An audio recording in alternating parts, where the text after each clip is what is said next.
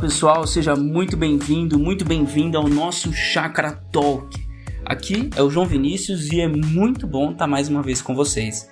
E hoje nós estamos com o nosso episódio de número 45, um episódio especial de uma série de episódios especiais que nós temos gravado. E nesse episódio específico nós falamos um pouco sobre como que tem sido e como que o que espera, o que nos espera com esse momento de dança, né? E a igreja nesse, nessa relação. Como é que a gente vai lidar com esse contexto de restrições e flexibilização quanto à pandemia e como que a igreja pode agir e se, e, e se relacionar com tudo isso? Então, não vou falar muito para você não perder e fique ligado. Depois, mais tarde, a gente volta. Aproveite essa conversa. Um grande abraço. Boa noite, pessoal. É bom demais estar com cada um de vocês nessa segunda edição do Chakra Talk especial. Dessa vez para nós conversarmos juntos sobre a igreja na dança da pandemia, desafios e planos. E eu quero convidar você que está nos acompanhando a ficar atento em cada momento, em cada colocação, e principalmente a contribuir com as suas perguntas através do WhatsApp que está aparecendo agora para vocês aqui no GC ok? Faça boas perguntas. Nós contamos com você para enriquecer esse momento. E para você ter uma ideia de como funcionará esse Chakra Talk especial, na primeira parte, o nosso primeiro bloco, o pastor Ricardo Agreste trará algumas informações, algumas reflexões para nós, e nós teremos a oportunidade de fazer perguntas e interagir com ele. No segundo bloco, a segunda parte, é destinado àqueles que fazem parte da nossa comunidade, da Chácara Primavera, aonde você vai ter acesso aos próximos passos, como que nós temos sonhado, planejado é, o início de 2021 nesse cenário ainda de pandemia. Mas vamos lá, Ricardo, é com você. Ok, Ricardo, o Augusto, né? Nós estamos aqui em mais um Chakra Talk e hoje nós vamos conversar sobre a igreja na dança da pandemia, desafios e planos. Então, ah, durante os próximos 30 minutos eu quero trazer algumas provocações a vocês. Eu quero trazer algumas ideias, algumas delas foram já ditas ao longo dessa pandemia, outras são ah, atualizações ah, do que tem acontecido mais recentemente. Aí você manda suas perguntas, que ah, depois desses 30 minutos iniciais, nós vamos ter um bate-papo durante 20, 25 minutos, ah, a partir das suas perguntas, ok? Como o Ricardo Augusto já disse, aí nós vamos ter um breve intervalo e voltamos. Uh, se você não é membro da Chácara Primavera, mas faz parte da família estendida da Chácara e tem sempre interesse em saber o que a Chácara Primavera tem pensado, tem sonhado, você está convidado a ficar com a gente também uh, no bloco a seguir, aonde nós vamos conversar sobre alguns planos iniciais da nossa comunidade para o ano de 2021. Mas vamos lá.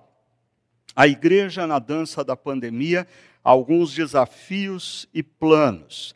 É, deixa eu colocar para vocês essa tela que é mais ah, familiar a todos aqueles que nos acompanharam no processo ah, da mentoria ah, do novo normal. Ah, e nós vamos ah, relembrar algo que foi dito durante aqueles encontros que nós tivemos, ah, que nós teríamos que caminhar ao longo do ano de 2020 e 2021 basicamente em três fases. Lembre-se, nós vimos isso e conversamos sobre isso por volta de junho, julho ah, desse ano. Nós estamos em dezembro e olha só.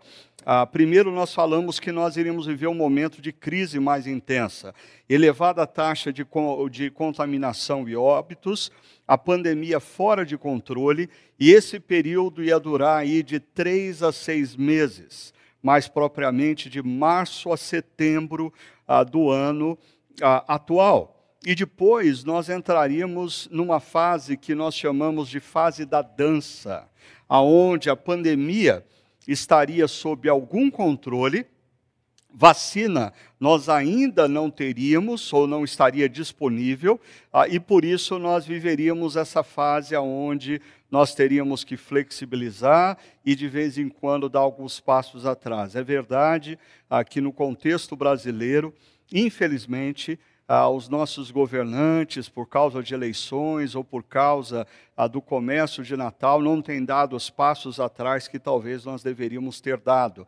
Mas isso fica muito claro na maioria dos países do mundo Japão, Israel, Coreia, França, Espanha, Inglaterra, Estados Unidos, como o mundo tem vivido esse período, aonde existe uma flexibilização na medida em que os números da contaminação e de mortes ah, aumentam, ah, as prefeituras, os governos, ah, tratam de recuar um pouquinho ah, para dar fôlego ao sistema de saúde e não sobrecarregar ah, o sistema, como, por exemplo, tem acontecido em alguns estados do nosso Brasil. Agora, a fase número 3 iria consistir, ou vai consistir, ah, nesse tempo que nós chamamos de novo normal. Né? Mas aí existe uma vacina 70% a 80% da população está imunizada, e a vida daí definitivamente entra no que nós chamamos dessa nova normalidade. Mas aí, ah, enquanto aqui nós temos os meses de março a setembro, Aqui nós temos o mês a partir de outubro. Ah, aqui nós temos alguns pontos de interrogação, porque você deve estar assistindo toda a controvérsia que envolve ah, o nosso país acerca ah, de como nós vamos ser vacinados. O fato é que nós estamos nesse período da dança. Nós ainda não temos uma vacina, nós temos um relativo controle da pandemia, ah, mas diferentemente de muitas pessoas, da maneira como muitas pessoas estão se comportando, a pandemia ainda é uma realidade ela ainda é uma ameaça a muitas pessoas, a cada um de nós, e como igreja, nós não podemos fechar os nossos olhos para essa realidade. Deixa eu mostrar para você um panorama mais geral acerca ah, da Covid no mundo. Quando nós pegamos os dados do último dia 3 de dezembro de 2020, ah, nós alcançamos ou ah, transpassamos ah, o número de um milhão e meio de pessoas mortas por causa da pandemia do COVID, da Covid-19, ou seja, mais de um milhão e meio de pessoas mortas em dezembro. Se nós voltarmos um pouquinho, em junho, ah, nós tínhamos um milhão de mortos, mais propriamente 28 de junho de 2020, ou seja, ah, praticamente ah, cerca de seis meses antes. Agora, ah, perdão, é, esse, esse número é 26 de uh, no, 28 de novembro, ok? Corrija aí quem está acompanhando pela TV. 28 de novembro de 2020, nós tínhamos um milhão de mortes. Por quê? Em 29 de junho, nós alcançamos a marca de 500 mil mortos e ah, o primeiro caso de morte diagnosticado com Covid-19 foi no dia 9 de janeiro de 2020. Então, nós temos ah, praticamente o nosso ano todo e ao longo do ano, nós alcançamos essa marca ah, de um milhão e meio de pessoas mortas por causa da pandemia, ah, fora aqueles que morreram, derivado dos problemas gerados pela pandemia. O que eu queria chamar a sua atenção é que do dia 9 de janeiro ao dia 26 de junho, quando nós alcançamos a marca de 500 mil mortos, ah, nós levamos 171 dias para alcançar essa marca. Ah, ou seja, aqui nós levamos cerca de, de, de, de um semestre para alcançar o número de 500 mil mortos. No entanto, para alcançar a próxima marca, de um milhão de mortos, nós levamos apenas 84 dias. Menos de três meses, menos da metade do tempo, nós dobramos o número de mortos. E se você pegar do dia 28 de setembro até o dia 3 de dezembro, em 74 dias, nós alcançamos mais uma porção de 500 mil mortos, ou seja, 1 milhão 500 mil mortos. Ah, eu estou mostrando ah, esses números para vocês, primeiro, ah, para ter um, uma conversa séria com aqueles ah, que acham que a pandemia ah, já passou, a pandemia é coisa do passado. Não, nós estamos ainda vivendo ah, números altíssimos de contaminações e mortes no mundo. E no nosso contexto brasileiro, se você observar, a nossa primeira morte aconteceu no mês de março dia 16 de março de 2020. Aí, esse número foi crescendo, ah, e no dia 19 de maio, nós alcançamos ah, ah, cerca de mil mortos diários. Ah, no dia 4 de junho, nós, nós alcançamos a marca de 1.473 mortes diárias derivadas da pandemia a Covid-19.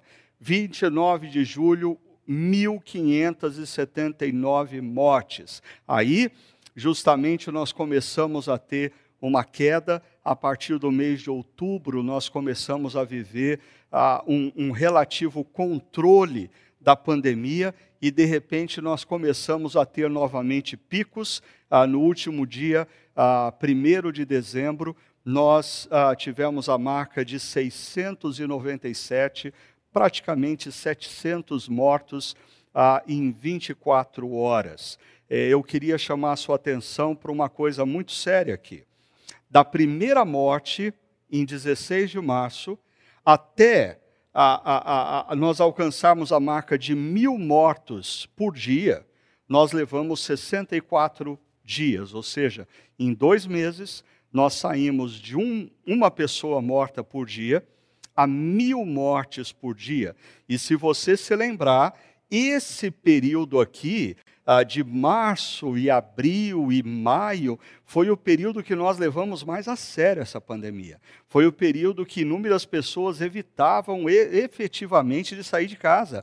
Pessoas fizeram home office. Pessoas, quando iam no supermercado, iam de máscara, entravam, compravam o que tinham que comprar e saíam rapidinho. Outras pessoas nem saíam de casa para fazer supermercado, ah, pedia para entregar em casa e quando chegavam os pacotes, lavava tudo com álcool gel. Esse é um período em que nós temos todo o cuidado e nós partimos de uma morte para mil mortes por dia. Hoje, nós estamos aqui ah, oscilando aí entre uma média de 500 mortes diárias, a metade do que nós tínhamos em maio. No entanto, o grande problema é que nós não estamos mais vivendo o rigor do isolamento e o rigor dos cuidados que nós deveríamos tomar. Já já eu volto a falar sobre isso.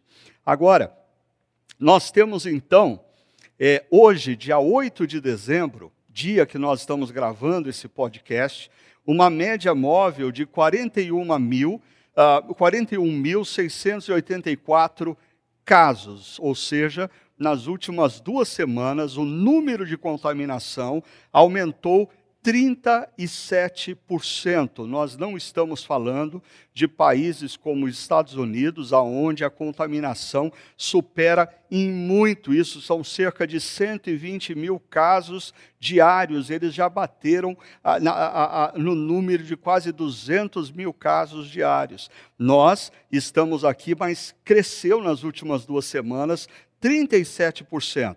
E aí, quando nós conversamos com ah, especialistas da nossa comunidade, ah, ou lemos o que está acontecendo, normalmente eles apontam o seguinte: primeiro, ah, essa, esse aumento de casos é derivado do relaxamento da população a população está saindo mais de casa, nós estamos saindo mais de casa, nós estamos nos dando direito ah, de ir até um restaurante, nós estamos recebendo pessoas nas nossas casas, nós estamos fazendo encontros com familiares e amigos. Ah, não é uma questão do outro, é nós estamos relaxando ah, e estamos olhando para esse contexto achando que a pandemia é coisa do passado ainda. Os nossos amigos especialistas que estão lidando ah, com a área médica têm apontado para a gente que boa parte do aumento dos casos de contaminação te, estão relacionados a eventos, e por eventos, entendam festas, festas familiares, festas entre amigos, festas entre jovens ah, e até mesmo cultos de igrejas evangélicas, eventos em lugares fechados. Desde o início, nós fomos instruídos por pessoas muito sérias ligadas à área da saúde pública, de que o pior ambiente para pessoas estarem nesse contexto de pandemia seria ah, num ambiente sem ventilação natural, ah, sem janelas, um lugar fechado, com o ar condicionado ligado. Essa foi a razão pela qual nós decidimos que iríamos optar por cuidar das pessoas que nós amamos tanto amigos e amigas da nossa comunidade e manter os nossos encontros uh, online, grupos pequenos e encontros aos domingos. E veja só, continuando, o aumento de casos tem se dado principalmente entre a população mais jovem. Os jovens estão saindo para encontrarem com os amigos, os jovens têm ido aos restaurantes, aos bares, os jovens têm se reunido em casas. Ah, por quê? Ah, em parte porque os jovens trazem consigo ah, essa segurança de que a Covid-19 gera poucos ou quase nenhum efeito sobre as suas vidas. Ah, isso é fato. Ah, o, os números no nosso país apontam que quanto maior a idade de uma pessoa, por exemplo, a taxa de mortalidade entre pessoas ah, com mais de 70 anos de idade chega a 32% acima de 60 anos de idade chega a 25%, ou seja, de cada quatro pessoas na faixa dos 60 a 75 anos que são hospitalizadas, são internadas, uma morre. É uma taxa alta. Agora, quanto mais jovem, menores os sintomas, e às vezes os jovens nem se dão conta, como no caso das crianças, que foram contaminados. Mas qual é o problema decorrente disso? Ó, veja só. A quarta razão que os nossos amigos e especialistas apontam para o aumento ah, dos casos de contaminação tem a ver com a contaminação familiar.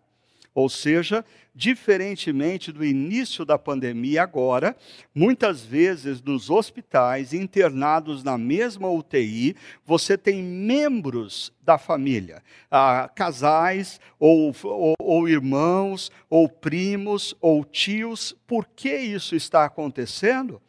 Eu diria, primeiro, porque nós estamos relaxando no isolamento e quando nós recebemos familiares em casa, ah, nós dificilmente pedimos para que eles se mantenham com máscaras. É onde já se viu, é uma falta de educação, a gente não consegue conversar com máscara, afinal de contas nós somos parentes, ele é meu tio, ele é meu, meu avô, ele é meu primo, deixa para lá essa formalidade da máscara, nós estamos cansados dessa pandemia e nós queremos ver a face um do outro. Quantas histórias nós temos ah, nos jornais, ah, ah, nos noticiários, de famílias que viveram tragédias por causa disso. Mas existe um outro elemento que eu queria destacar aqui.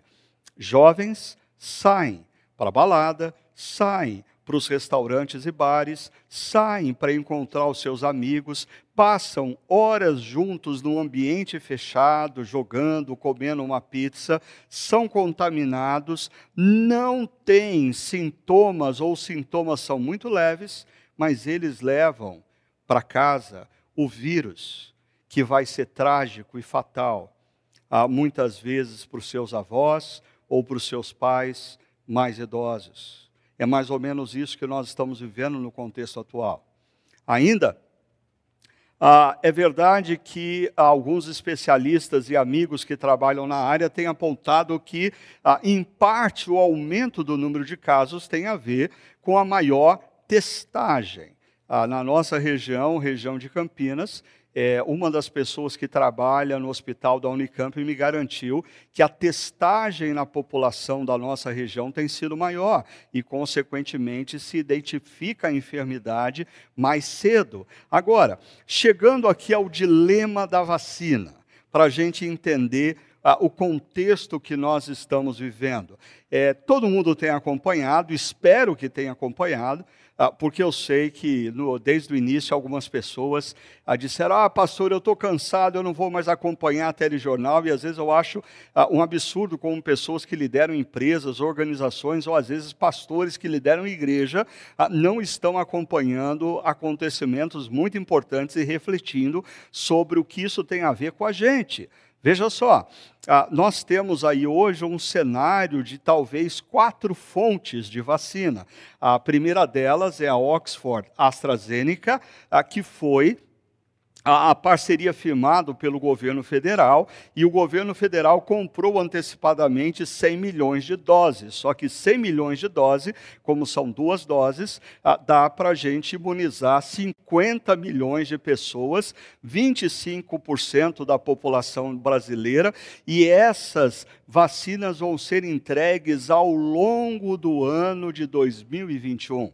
Ah, cerca de 15 mil doses por mês, ou seja, 7 milhões e meio de pessoas vacinadas na primeira dose, essas mesmas pessoas recebem a segunda dose, ah, então nós vamos percorrer o ano recebendo essas vacinas. A Coronavac da Sinovac, aqui o governo do estado de São Paulo, através do Instituto Butantan, fez uma parceria e está dando uma grande confusão. Ah, essa semana, o governador do estado disse que o estado de São Paulo vai ser imunizado, no entanto, ah, esse convênio vai nos dar 60 milhões de doses, cerca de 30 milhões de pessoas vão ser imunizadas, 70% da população de São Paulo. Se você acompanhou o cronograma oferecido pelo governo do estado de São Paulo, as vacinações, segundo o governador, começam 25 de janeiro, ah, se a Anvisa autorizar, ah, e percorre o mês de fevereiro e março. No entanto,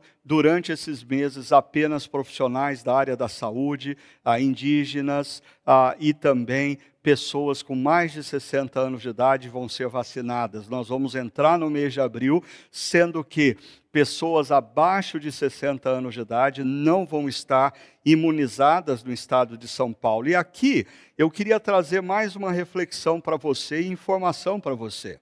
Ah, no, no, quando nós ouvimos acerca de todas essas vacinas, e por uma questão de tempo eu não avancei nesses dois casos aqui, esse aqui ah, é uma coalizão que o Brasil tem direito de algumas doses e agora a Pfizer, ah, de ontem para hoje, o governo brasileiro disse que entrou em negociações para comprar 70 milhões ah, ah, de doses, o que vai dar a imunização de 35 ah, milhões de pessoas, o grande problema é que a Pfizer já anunciou que 85% da produção dela para 2021 já está vendida. Ou seja, ah, nós podemos comprar. A questão é quando a Pfizer vai entregar ao Brasil. Eu estou colocando esse quadro para vocês perceberem ah, algo muito, ah, muito nítido quando você observa os números dessas vacinas. Existe uma grande expectativa por parte de todos nós ah, de que nós venhamos a receber uma vacina rapidamente, tudo volte à normalidade o mais rapidamente possível, mas a verdade é que isso não vai acontecer da noite para o dia. Ah, nós vamos ter que ainda lidar com essa situação ah, por alguns meses ao longo do ano de 2021.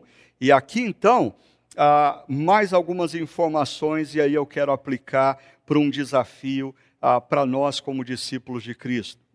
Ah, primeiro, ah, quando o pedido de uma vacina for feito à Anvisa, como, por exemplo, essa vacina da Coronavac ou da Pfizer, seja lá qual for, a Anvisa está dizendo que vai levar 60 dias para aprovar ah, toda a documentação. Então, ah, se uma vacina for entregue à Anvisa agora no mês de dezembro, nós vamos ter a vacina ah, para fevereiro. O cronograma de vacinação não inclui, por exemplo, a mim. Eu não entro nem no cronograma de vacinação do governo federal, nem do governo estadual. Então, até o mês de abril eu estou fora. Eu não entro em nenhum dos programas. Terceiro, algo que algumas pessoas não sabem. Mas ah, como essa vacina precisa ser aplicada em duas doses, a pessoa recebe a primeira dose, precisa esperar 21 dias, recebe a segunda dose, tem que esperar mais sete dias para ter a imunização. Ou seja, depois que a pessoa recebe a primeira dose da vacina, ela não está liberada para ir para o shopping center, ela não está liberada para fazer festa de aniversário, ela não está liberada para marcar a festa de casamento, não. É, depois da primeira dose, ela ainda tem um período de 30 dias até ser considerada imune ao vírus. Ou seja, uma pessoa que for a, a, a, passar pela primeira e segunda dose em fevereiro e março, no final de abril, ela vai ser considerada como imune. Então, diante de tudo isso, o que eu estou tentando convencer vocês é o seguinte: primeiro, a dança vai continuar. Ah, não tem expectativas de que por volta do mês de fevereiro, março, ah, tudo vai estar diferente, porque não vai estar. Nós ainda vamos nos arrastar durante alguns meses, tendo que manter o distanciamento social, tendo que usar máscara, tendo que restringir as nossas, os nossos encontros com familiares e amigos queridos. Eu achei impressionante uma reportagem a, a uma entrevista dada pelo Paulo Chap Chap, que é diretor do Hospital Sírio-Libanês de São Paulo. Ele diz assim: acompanhe comigo. Onde ocorrem os contágios? Ele diz: em restaurantes, bares, festas em que pessoas tiram as máscaras em academias, ambientes normalmente fechados e pouco ventilados, em que as pessoas não conseguem ficar com a máscara o tempo todo e estão respirando fundo e emitindo um monte de aerossóis. Inclusive, quando nós falamos de cultos públicos, aonde existe música, aonde o grupo de louvor para cantar não usa máscara, ah, e, e, e, emite aerossóis ah, por toda parte. Ah, agora, ele diz assim: as pessoas precisam encarar a realidade, preste atenção nisso. Não é porque eu estou cansado que a realidade vai embora. Não é porque eu estou cansado que a realidade vai embora.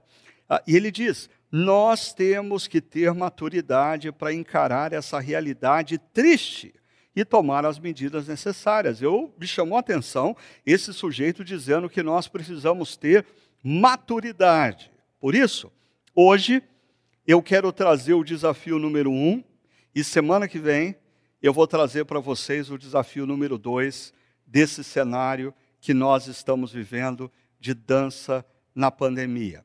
Veja só, o desafio número um diz respeito a nós repensarmos e avaliarmos com maior seriedade o nosso nível e profundidade do discipulado que nós afirmamos ter com Jesus. Por quê? Olha só, a Covid-19 gera uma bifurcação. Ah, como toda diversidade, a Covid-19 prova, testa a real profundidade e o nível de transformação do discipulado de Cristo em nossas vidas. Como toda aprovação, como toda adversidade, a Covid-19 está chacoalhando as nossas vidas, está nos provando, está nos testando acerca da profundidade do discipulado de Cristo em nós e da real influência de Jesus no nosso comportamento. Preste atenção no que Tiago, irmão de Jesus, diz. Meus irmãos, Considerem motivo de grande alegria o fato de passarem por diversas provações, adversidades, lutas, pois vocês sabem que a prova, o teste da sua fé, produz perseverança. E no verso 4 do capítulo 1 ele diz: E a perseverança deve ter ação completa, a fim de que, a fim de que vocês sejam maduros e íntegros, sem lhes faltar coisa alguma. O que Tiago está nos dizendo aqui é que adversidades, que provações, como a que nós temos vivido, vêm sobre nós para nos testar, para nos provar, para nos experimentar, mas se nós persever, perseverarmos, a consequência disso é maturidade. É imprescindível a perseverança diante de adversidades para que a gente cresça na direção da imagem de Jesus, em maturidade. Agora, perceba, quais são os, as provas, os testes que a Covid-19 tem trazido para cada um de nós? Eu queria apontar quatro, e depois você pensa qual deles tem sido mais difícil para você. Primeiro, a, a prova do isolamento social. A, a, você precisa ficar em casa, você tem que evitar sair. Se o seu trabalho não é essencial, se o passeio não é essencial, se ir à igreja não é essencial, nesse momento é imprescindível que você fique em casa. A questão é, e aquelas pessoas dizem: "Ah, mas eu não aguento mais, eu estou cansado". Regras de conduta. Ah, quantas vezes já não estive em determinados ambientes onde pessoas ah, retiram a máscara sem considerarem as demais pessoas, por quê? Porque elas estão cansadas. Ah, ou pessoas que não higienizam as suas mãos com álcool gel para tomarem todo o cuidado em relação a outras pessoas do seu mesmo ambiente. Um, um terceiro aspecto da prova da nossa fé diz respeito ao lugar do dinheiro nas nossas vidas. Quantos de nós ficamos aflitos porque os nossos negócios ah, estavam em crise, ah, o nosso emprego estava correndo risco, e aí nós enfrentamos uma bifurcação, porque existem pessoas que têm muito menos do que nós e estavam sofrendo muito mais do que nós e ainda estão sofrendo, e a grande pergunta é: ah, o dinheiro para você, como discípulo de Cristo, serve para quê? Serve para te dar sustentação nos seus sonhos e planos pessoais, ou serve para você servir o reino de Deus, inclusive ajudando pessoas que não têm o básico. Ah, e ainda, uma quarta área de prova, a empatia das relações, nas relações. Ah, quantos conflitos interpessoais eu assisti quanta insensibilidade ah, eu tive que administrar de pessoas que, nervosas, desestabilizadas emocionalmente, se achavam no direito de falar o que pensavam para outra, de falar o que feria a outra, sem em momento algum pensar que o outro também estava vivendo um momento tão difícil quanto. Então, eu creio que a Covid-19 está balançando a, a árvore, está provando de fato a, quão consistente é o nosso discipulado com Jesus, a, em pelo menos quatro áreas: o isolamento social, as regras de conduta, como usar máscara para proteger o outro, o lugar do dinheiro e a empatia nas relações. E as pessoas que sucumbem nesses, nessas provas, elas sucumbem por uma razão elas dizem: Ah, eu vou fazer o que eu desejo. Ah, e elas confundem o que elas desejam com o que elas necessitam. E aí elas dão vazão a algumas marcas próprias da nossa cultura: o prazer, o individualismo, a alienação. Prazer, eu vou fazer o que me dá prazer. Eu vou fazer a reunião com amigos porque eu não aguento mais, eu preciso de prazer. Eu vou sair e vou numa praia lotada porque eu preciso disso. Não, você não precisa disso, você deseja isso. São coisas diferentes. E perceba, prazer, hedonismo, gerado por individualismo, mas ah, provocando alienação A, alienação que marcou, por exemplo, a vida de Caim, quando ele não se achava responsável pela vida do seu irmão Abel. A alienação diante da responsabilidade que jovens precisam ter diante dos seus familiares mais idosos, que jovens precisam ter diante de pessoas mais velhas que eles nem mesmo conhecem. Mas isso não muda o fato de que eles são responsáveis por essas vidas. Ah, e interessante, eu chamei aqui de uh, Walking Dead, o efeito Walking Dead, efeito bando, efeito manada. Uh, Para quem conhece esse seriado e vê aquele bando de zumbis, andando, um empurrando o outro. Eu diria que, em parte, é isso que a cultura tem feito com muitos de nós. Nós estamos andando, nós estamos sendo levados pelo efeito manada. Ah, mas todo mundo faz. Ah, mas está todo mundo fazendo assim, vivendo a partir do prazer, individualisticamente e de maneira alienada em relação à responsabilidade. A minha pergunta para você hoje é: isso reflete o discipulado de Cristo? Ah, você consegue enxergar Jesus nessas atitudes? Ah, você tem percebido que esse momento difícil que nós estamos vivendo é uma prova para a gente perseverar e a gente se tornar mais parecido com Jesus? Deixa eu mostrar o outro lado da história que eu já estourei o meu tempo o Ricardo Augusto aqui está se balançando todo, pedindo para eu parar. Existe o outro lado. É quando eu opto não pelo que eu desejo, mas pelo que eu devo fazer.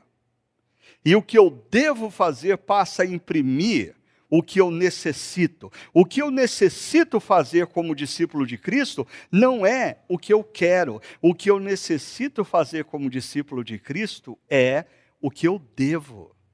A minha responsabilidade aí, algumas marcas do discipulado cristão. Jesus sempre convidou os seus discípulos a se negarem a si mesmos, tomarem a cruz. Ah, e, e, então, no meio de uma pandemia, quando nós cedemos o nosso desejo, quando nós cedemos o nosso desejo, que nos torna pessoas individualistas, pessoas irresponsáveis para com os demais, ah, nós, nós estamos caminhando na direção oposta que Jesus nos convida. Ainda, uma segunda característica do discípulo de Jesus é a responsabilidade para com o outro. Ah, algumas pessoas cercaram Jesus certa ocasião ah, e vieram com um discurso filosófico, afinal de contas, quem é o meu próximo? Ah, e a resposta que Jesus dá é mostrando que o seu próximo é aquele que está no caminho, é aquele que cruza com você quando você sai para ir numa festa, é aquele que você cruza dentro do ônibus, no ponto do ônibus, é aquele que você cruza no supermercado, aquele é o seu próximo. E nós estamos no momento em que discípulos de Cristo precisam aceitar o desafio de abrir mão dos seus desejos por responsabilidade ao outro e exercitar a resiliência. Ah, numa reflexão, domingos atrás, nós falamos sobre a importância da resiliência e como nós precisamos redescobrir a perseverança no discipulado. E, por fim, quando nós vivemos a autonegação, assumimos a responsabilidade diante da sociedade, perseveramos, nós estamos em missão. E eu diria que muitos crentes, muitos membros de igreja, ah, estão perdendo a oportunidade de estarem em missão durante os últimos nove, dez meses. Por quê? Porque eles têm sucumbido aos seus próprios desejos, à individualidade, à irresponsabilidade para com o próximo, quando Jesus nos convida a abrirmos mão do nosso próprio desejo, para vivermos em responsabilidade para com o próximo, perseverarmos diante da adversidade e cumprirmos a nossa missão. Semana que vem eu quero conversar um pouquinho com vocês sobre um outro aspecto. Ah, essa missão que nós temos como comunidade cristã. É, qual a diferença entre a forma como nós fazemos missão e a essência do que é a missão. Porque eu acho que algumas pessoas, apesar de terem ouvido eu falar sobre isso ao longo da pandemia, ah, estão agora sucumbindo ou tropeçando por não perceberem que elas estão resistentes porque abraçaram uma forma de ser igreja em missão e estão abrindo mão da essência do que a igreja é. Mas agora eu vou parar, porque o Ricardo Augusto vai me apertar com algumas perguntas sobre todo esse contexto e o tema como nós, como discípulos de Cristo, estamos vivendo em meio a essa dança da pandemia. Na verdade, quem vai apertar o Ricardo Agreste são vocês. Eu só vou ser o intermediário. Por isso, não deixe de fazer a sua pergunta, ok? Nós contamos com você para que esse momento seja o mais rico e o mais profundo. E Ricardo, uma primeira pergunta aqui. É, te ouvindo, eu estava me balançando não para te acelerar, mas porque eu concordava, tá? Uh, e quando você fala de aumento de caso entre os jovens, para falar que discípulos de Jesus, eles têm que experimentar de maturidade na sua vida, como que a gente pode relacionar esse cenário que a gente tem, inclusive de jovens cristãos, que estão experimentando, que estão sendo vetores desse aumento de caso, e qual é a relação disso com maturidade?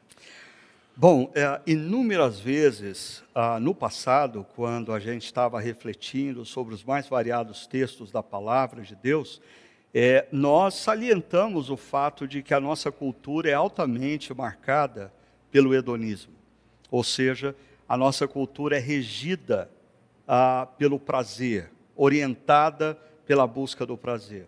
E eu acho que essa pandemia ah, nos, assaltou, nos assaltou diretamente nesse ponto. Ela, ela, ela tirou de nós o prazer.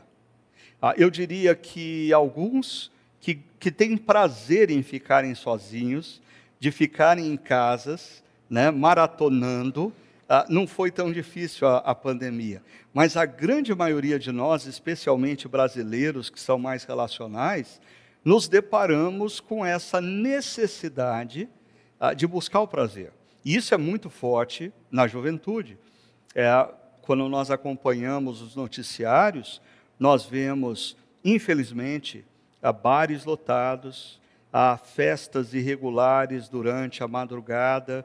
Ah, na minha região que eu moro, de sábado para domingo, eu ouvi música ah, do sábado à noite até domingo às seis horas da manhã. Ah, e eu diria, qual a diferença que existe entre essas festas ah, e muitos cultos de jovens nas nossas igrejas? Tudo por quê? Ah, porque os jovens estão cansados. A pergunta é: diante desse cansaço, não seria a hora de nós lembrarmos do porquê nós vamos perseverar, do porquê nós vamos ser responsáveis. Ah, nós cristãos temos uma motivação maior do que um cidadão comum. Nós somos discípulos de Jesus. E a grande pergunta é o que Jesus faria nesse contexto. Perfeito. Acho que é um grande desafio para a nossa juventude, para a minha geração. Mas é, você também trabalhou a questão do individualismo. E uma pergunta que chegou aqui para a gente do Fábio é, vai nesse sentido. Ele fala que o egocentrismo é uma tendência e que ah, em momentos de tensão, de crise, como a gente está passando agora, esse egocentrismo é colocado em xeque. Mas aí ele fica, ao mesmo tempo, com uma pulga atrás da orelha, eu diria, pela pergunta dele, porque ele olha para as pessoas usando máscara e elas usam máscara não com a intenção de proteger o outro, mas de se proteger. E, e parece que até nesse pequeno movimento tem um tom de individualismo, tem um tom de egocentrismo. Como que a gente pode sair disso? Bom, se a pessoa usa máscara porque ela pensa só nela, eu diria que esse tipo de individualismo e egocentrismo é menos mal, menos ruim. Né? Antes nós estivéssemos vivendo num contexto onde absolutamente todos individualistas e egoístas estivessem usando máscara para se proteger, porque quando eles usam máscara para se proteger, ah, precisando sair de casa para um trabalho ou para alguma atividade, quando eles voltam para casa, mesmo sem que eles tenham essa motivação, eles estão protegendo seus familiares, eles estão protegendo a, as pessoas mais velhas com quem ele convive. Né? Agora, certamente eu acho que ah, no contexto que nós estamos vivendo, não pode ser, a nossa decisão não pode estar baseada tão somente no que eu quero fazer. A nossa decisão como discípulos de Cristo, em todas as dimensões dessa pandemia, deveria estar baseado no que é mais responsável fazer, no que é mais responsável fazer pela vida daqueles que me cercam, o que é mais responsável fazer pelos meus irmãos em Cristo. Às vezes eu escuto histórias, ah, nós, irmãos em Cristo, irmãs em Cristo, ah, eu não aguentava mais, nós nos reunimos e passamos o dia todo na casa de fulana, de fulano, tomando chá, comendo bolacha, ou seja, absolutamente tudo o que nesse momento nós não deveríamos fazer.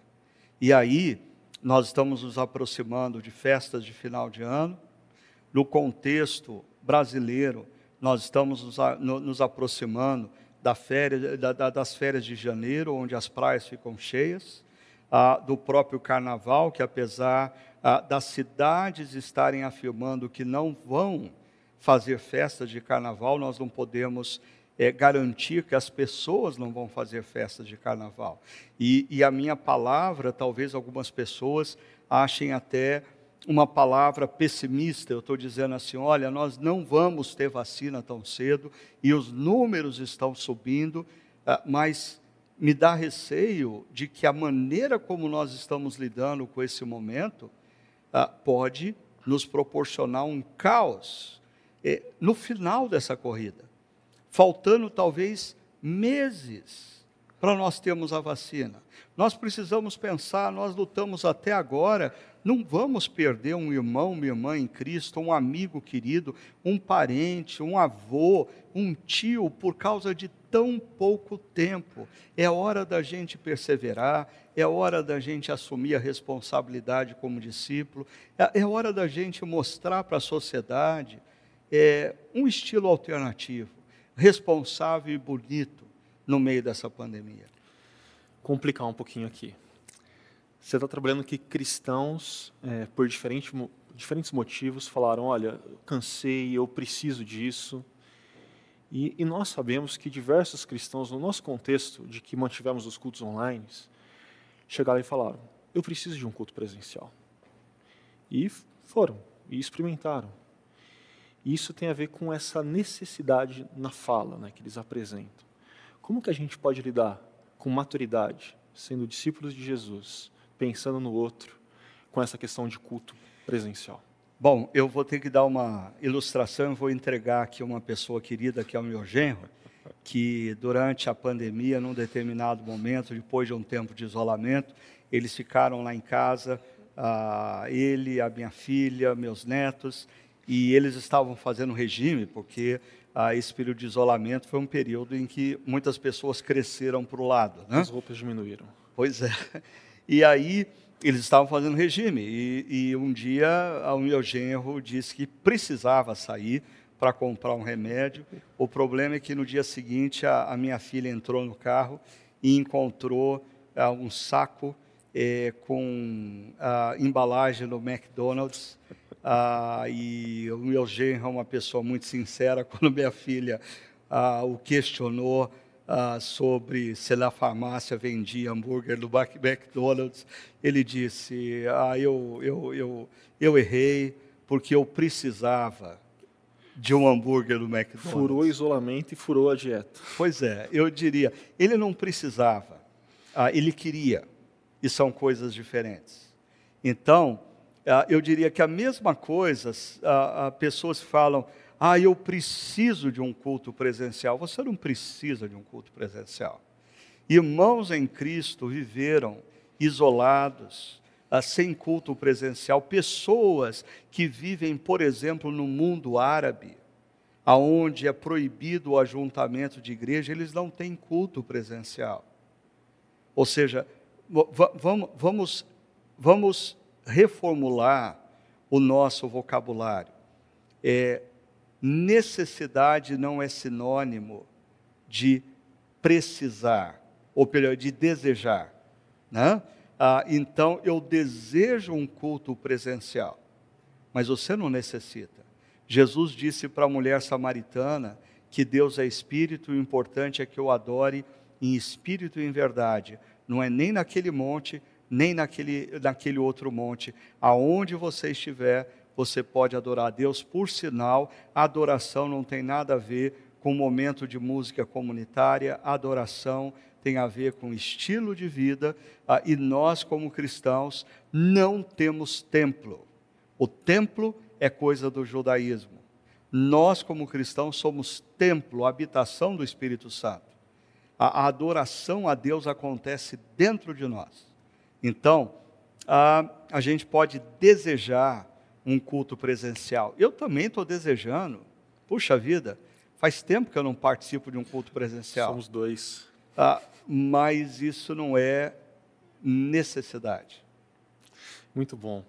E o Aníbal, ele traz uma pergunta que tem a ver com a sua última fala, de final de ano, festas. E a pergunta dele eu sei que são de muitos outros, porque eu já ouvi ela inúmeras vezes que é como discípulos de Jesus devem lidar com familiares convidando para esses momentos de pequenas aglomerações de fim de ano? Ah, olha, assim, eu acho que nós ah, nós queremos bem os nossos familiares e nós temos o desejo ah, de estar com eles. E eu creio apenas assim que o discípulo de Jesus ah, ele deve ter bom senso. Eu não sei se existe uma, uma regra que se aplica a todas as pessoas, né? mas Aníbal, eu diria, eu acho que existem festas familiares aonde eu, por bom senso, eu deveria dizer, meu querido tio, tia, muito obrigado pelo convite. Ao ano que vem ah, eu quero estar com vocês ah, mas esse ano ah, eu vou estar aqui com a minha, com o meu núcleo mais reduzido e a gente vai estar se cuidando e vocês aí também se cuidem, né?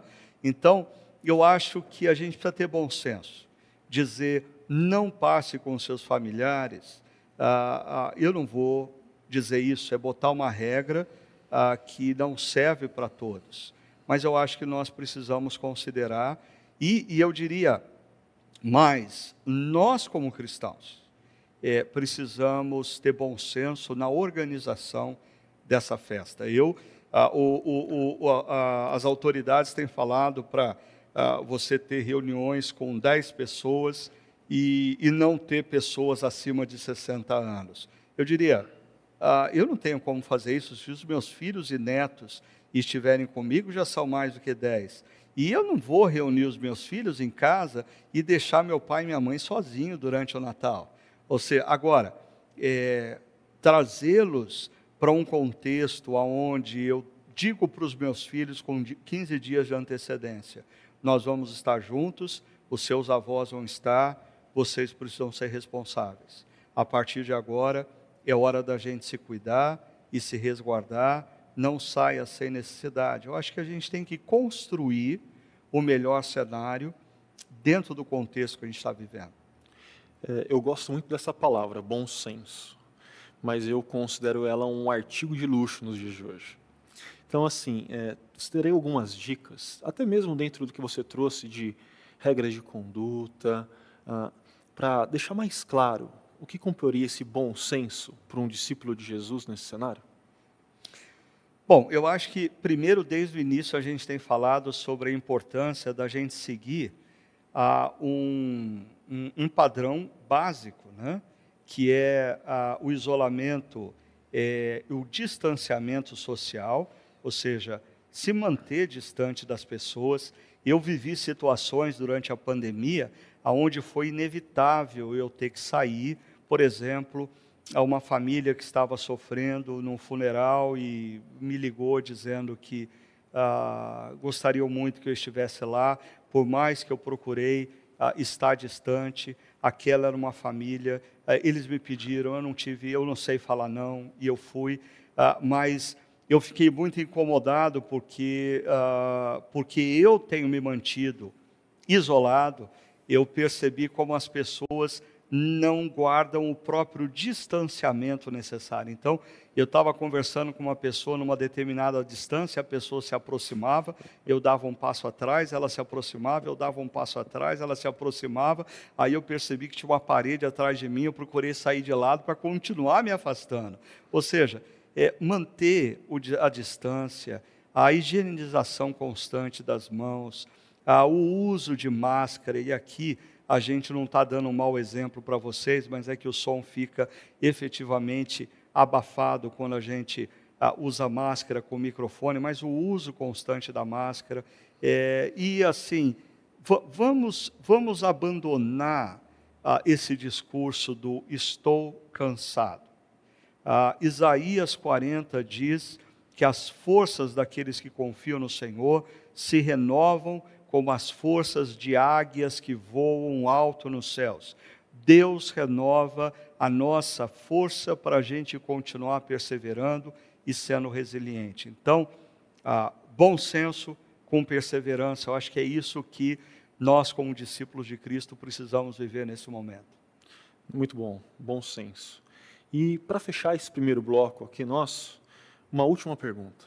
É, o Hugo, ele diz o seguinte: Sendo a juventude o futuro da igreja do amanhã, somado ao distanciamento que essa juventude tem tido da própria igreja, é por causa do online, né, e somado também à falta de responsabilidade para com o próximo, do que ela precisa se arrepender? E que conselhos você daria a jovens pastores ou para essa juventude? Bom, eu, eu diria que primeiro, antes da juventude se arrepender, eu acho que nós, pastores, precisamos nos arrepender, porque nós criamos ou oferecemos para essa juventude um cristianismo evento. E algumas igrejas, vendo a crise é, que a juventude está experimentando, se distanciando dos cultos online, é, algumas igrejas não tiveram nenhuma outra resposta senão é oferecer a, a droga para o drogado, a, o culto evento. E o cristianismo não pode estar baseado num evento.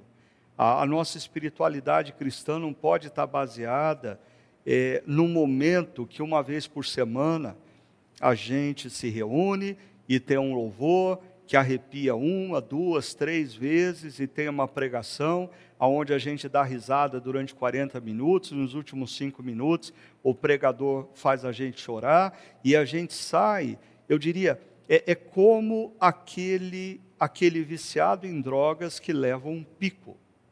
Ele, quando ele, quando ele toma a droga, ele está satisfeito. Na medida em que o efeito da droga começa a passar, ele começa a ter uma crise de abstinência, ele precisa novamente da droga. E hoje eu olho e digo: ah, será que nós oferecemos para essa geração efetivamente o Evangelho?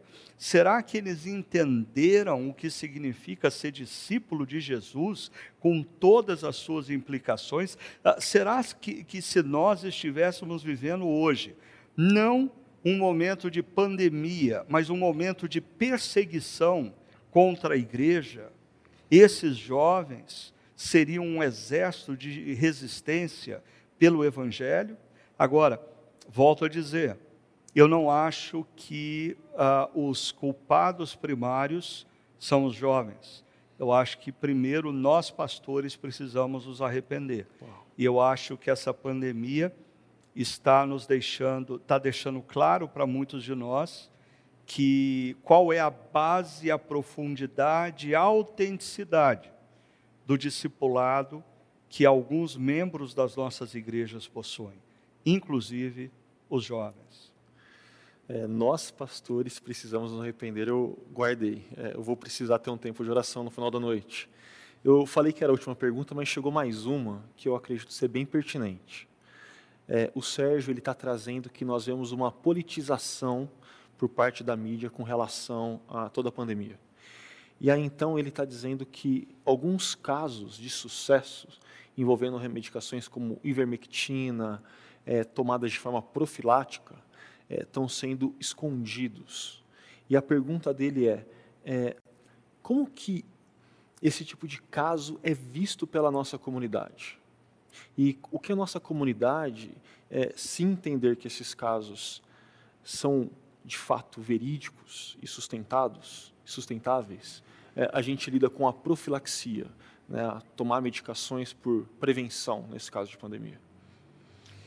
Olha, primeiramente, a, a, a nossa comunidade ela não tem a, uma posição firmada sobre isso. É, tanto na dimensão é, política, a nossa comunidade sempre procurou uh, falar sobre valores e princípios do reino de Deus e orientar as pessoas para que elas tenham, mais uma vez a palavra, bom senso, né, ter discernimento, sabedoria na hora do voto. Ah, ou seja, não é o papel da igreja dizer ah, em quem as pessoas devem votar. Ah, é papel da igreja é, ensinar os princípios e valores da palavra de Deus e ah, incentivar os seus membros a olharem para a sociedade e perceberem é, é, é quais são os candidatos ah, que estão mais próximos dos valores e princípios do reino de Deus. E eu diria que Tolo aquele que acha que sempre a direita ou a esquerda vão estar próximos dos valores do reino de Deus. É, essa é um, esse é um processo de constante mutação e você precisa estar exercitando o seu discernimento. E da mesma forma, eu diria, a, toda essa é, discussão acerca de determinados medicamentos, ah, de tomar ou não tomar vacina. Ah, eu acho que ah, a nossa comunidade não vai dizer para as pessoas é, você deve fazer isso ou você não deve fazer isso. A nossa comunidade vai continuar dizendo às pessoas: você, como discípulo de Cristo, precisa ser responsável nesse momento. Ah, você, a, a, a, pandemia é uma realidade, a pandemia não é um mito, a, a pandemia não é um faz de conta, não é uma conspiração internacional para desmobilizar governos, não, a pandemia matou mais de um milhão e meio de pessoas. Ah, então nós precisamos encarar ah, com seriedade essa questão. Agora, eu só recomendaria ao Sérgio que ah, ah tomasse cuidado com toda a informação ah, que não emerge ah, na grande mídia, na mídia, é, é, no jornalismo é, profissional, ah, por mais que você possa pensar, seja, ah, mas tal emissora é tendenciosa, ah, aquela outra. N não é possível que todas as emissoras, que todos os jornais, que todas as grandes revistas de circulação ah, estejam tão bem organizados para defender só um lado. Agora, nós falamos muito na nossa comunidade nas semanas anteriores sobre as fake news. Ah, e é fato que ah, em muitos lugares, pessoas estão se alimentando de informações que chegam por WhatsApp, que, que, que, que estão presentes em sites ah, que não têm assim credibilidade formal. Eu acho que parte do bom senso, a palavra outra vez, Ricardo, é parte do nosso bom senso é nós estarmos sempre a ah, nos manter informados através dos grandes veículos de comunicação que trabalham é, com o jornalismo numa dimensão profissional. Se você não se sente confortável com aquela emissora, muda para outra emissora. Se você não se sente confortável com aquele jornal, mude para o outro jornal. Eu tenho amigos aqui ah, na chácara que a gente brinca muito, porque ah, eles, a ah, certa ocasião, disseram que iam me dar uma assinatura do Estado de São Paulo, porque eu lia demais a Folha, eles não me deram assinatura do Estado de São Paulo, mas todas as vezes eu, eu passei agora sempre a conferir o que, que a Folha de São Paulo está dizendo, o que, que o Estado de São Paulo está dizendo.